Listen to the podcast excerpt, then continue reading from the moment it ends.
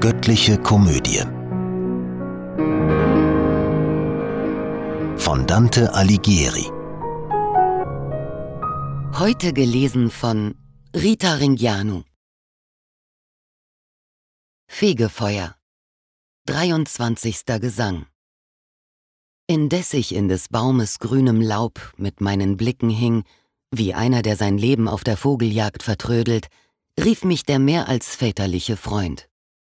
Mein Söhnchen, komm, die zugemessene Zeit will nützlicher als so verwendet sein. Ich schaute und ich lief so schnell ich konnte den weisen Männern nach, deren Gespräche des Wanderns Mühe mich vergessen ließen. Da hörte man ein Klagen und ein Singen. Tue meine Lippen auf, o Herr.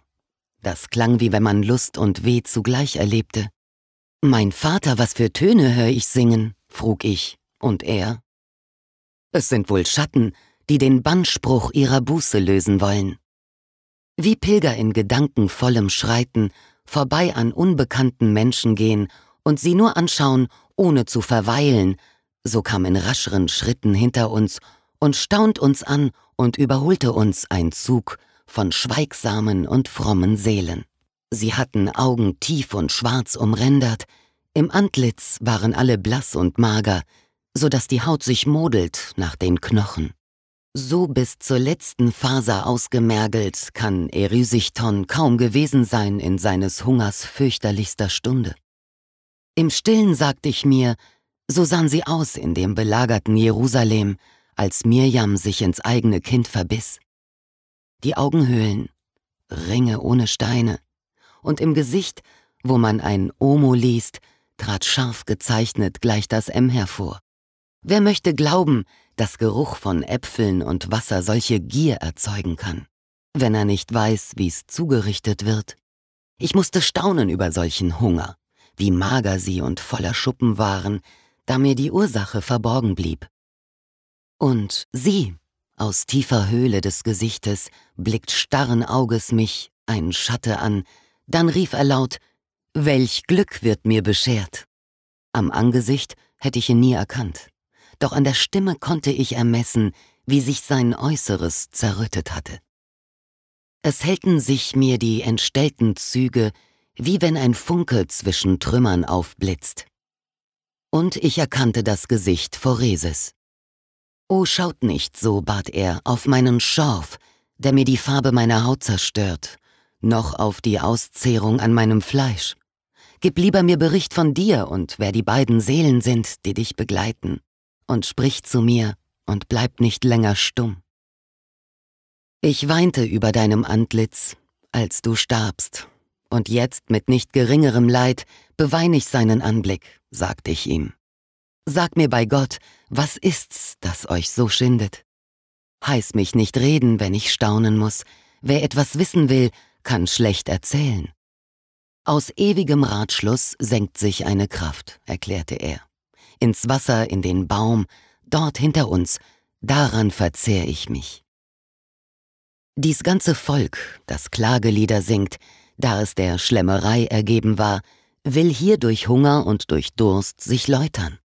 Eifrig zu trinken und zu essen reizt uns der Duft des Apfelbaumes und des Wassers, das sprühend sich verteilt über sein Grün.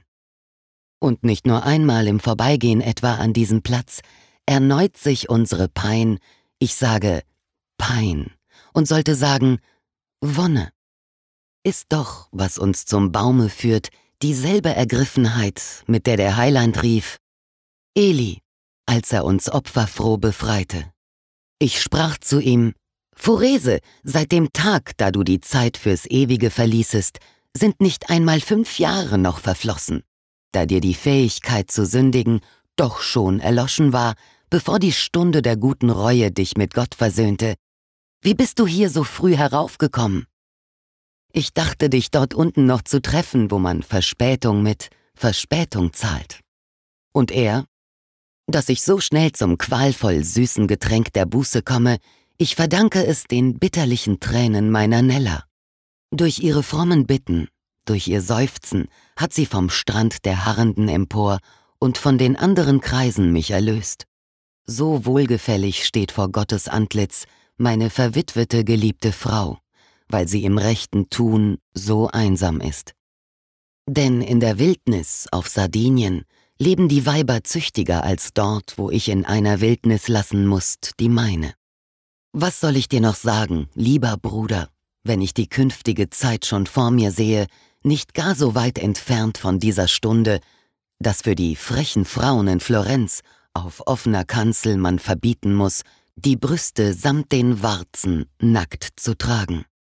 Hat man je wilde oder Maurenfrauen durch kirchliche und andere Strafen so zur Scham in ihrer Kleidung zwingen müssen? Wenn diese Ausgeschämten wissen könnten, was ihnen jetzt der Himmel schon bereitet, sie öffneten schon heut das Maul zum Schreien. Wenn mich die Schau aufs Kommende nicht trügt, verfallen sie in Leid, noch eh der Flaum des Knäbleins Wange säumt, das heut gelullt wird. Doch jetzt verbirg dich mir nicht mehr, mein Bruder. Du siehst ja, wie nicht ich allein, wie alle dorthin, wo du die Sonne hinderst, schauen. Und ich? Wenn du dir nochmals überdenkst, wie du mit mir und ich mit dir gewesen, tut heute die Erinnerung noch weh. Von jenem Lebensstile brachte dieser, der vor mir geht, mich ab vor wenigen Tagen, da rund des Mondes Scheibe war, wie die der Schwester dort. Ich wies hinauf zur Sonne. Durch Nacht der toten Seelen führte er mein lebend Fleisch hindurch. Ich folge ihm. Von dort empor mit seinem Troste zog er mich und rings um diesen Berg, wo ihr das einst Verkrümmte in die Richte bringt. Er sagt mir sein Geleite zu so lange, bis ich das Ziel bei Beatrice finde. Dort oben habe ich ohne ihn zu sein. Vergilius, dieser, hat es mir gesagt, und damit deutet ich auf ihn.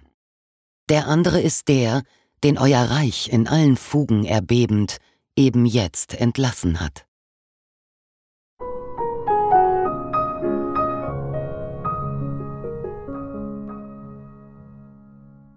24. Gesang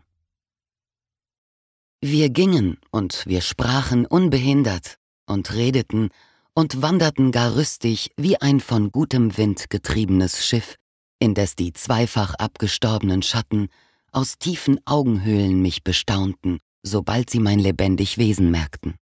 Und ich fuhr fort in meiner Mitteilung. Vielleicht, dass er jetzt langsamer hinaufgeht als von Natur, dem anderen zulieb. Doch sag mir, wenn du's weißt, wo ist Picarda? Und sag, ob unter diesem Volk, das so mich anstarrt, ein bemerkenswerter ist. Picarda, meine schöne gute Schwester, so schön wie gut, hat überwunden und erfreut sich ihrer Krone im Olymp.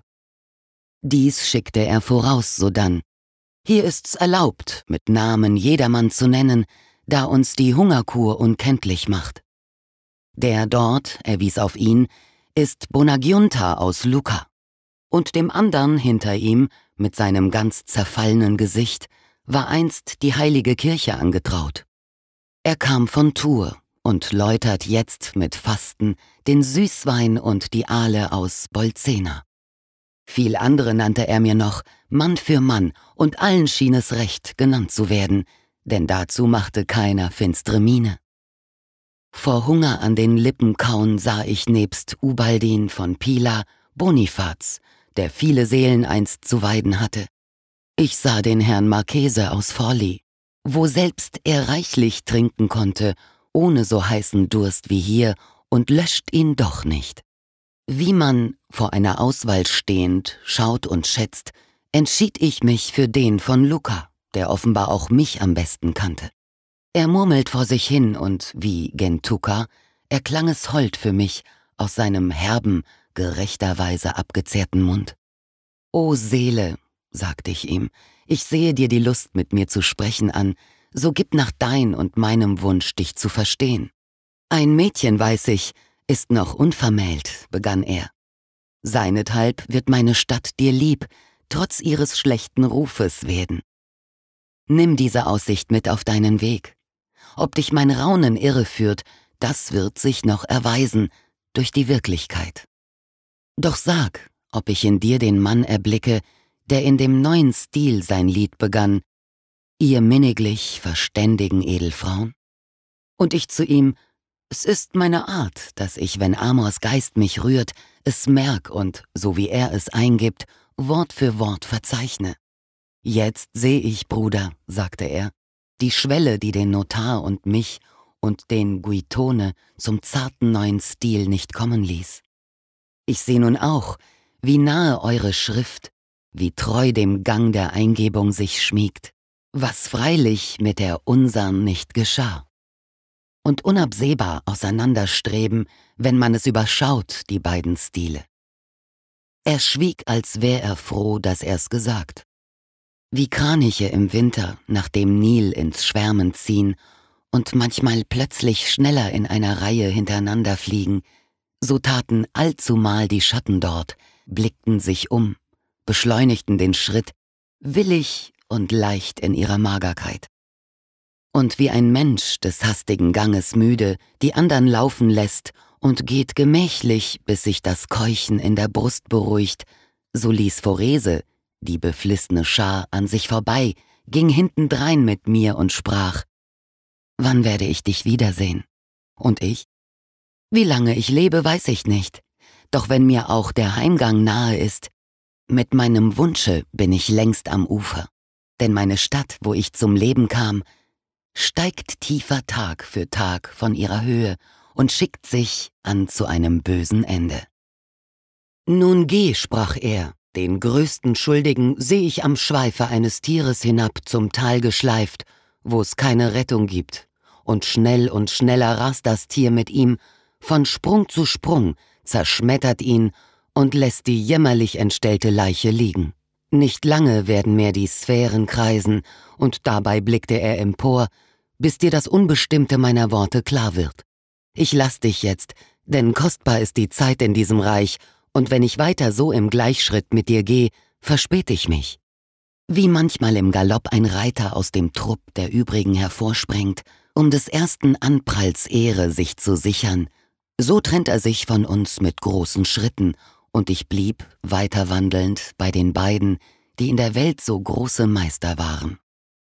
Und als er vor uns her so weit entfernt war, dass mit den Augen ich nicht besser ihm als seinen Worten mit dem Geiste folgte, erschien ein zweiter Apfelbaum vor mir, da ich gerade jetzt mich dorthin wandte, mit fruchtbeschwerten Zweigen, nahe winkend und Menschen drunter mit erhobenen Händen.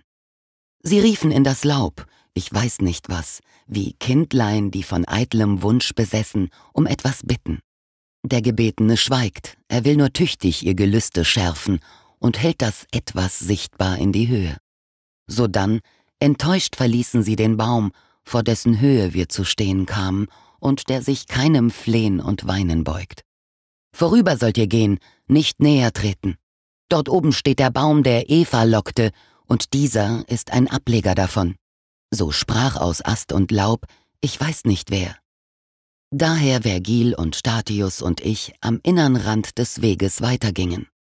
Dann sprach es, Denket an die Wolkensöhne, die doppelbrüstigen Verfluchten, die mit vollen Bäuchen gegen Theseus kämpften, und an die Juden, die sich unbeherrscht beim Trinken zeigten so dass Gideon sie nicht gen Midian bei sich haben wollte.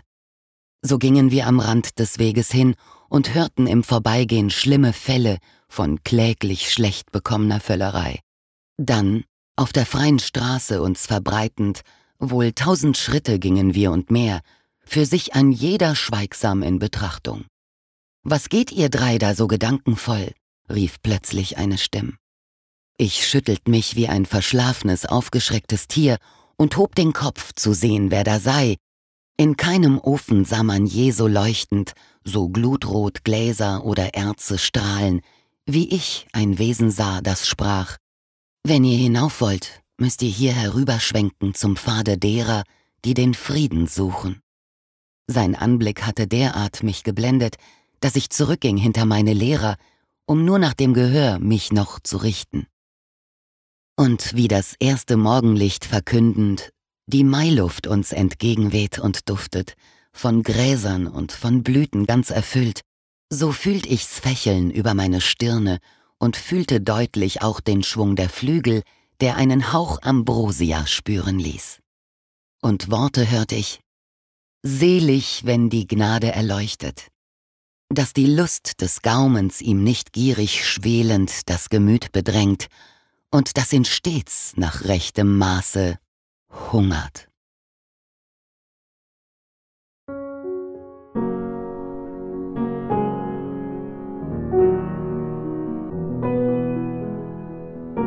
Diese Hörreihe unterstützt die Initiative Solidarität stimmt e.V. Kollegial produziert von Sprecherinnen und Sprechern und 48 Hearts Productions.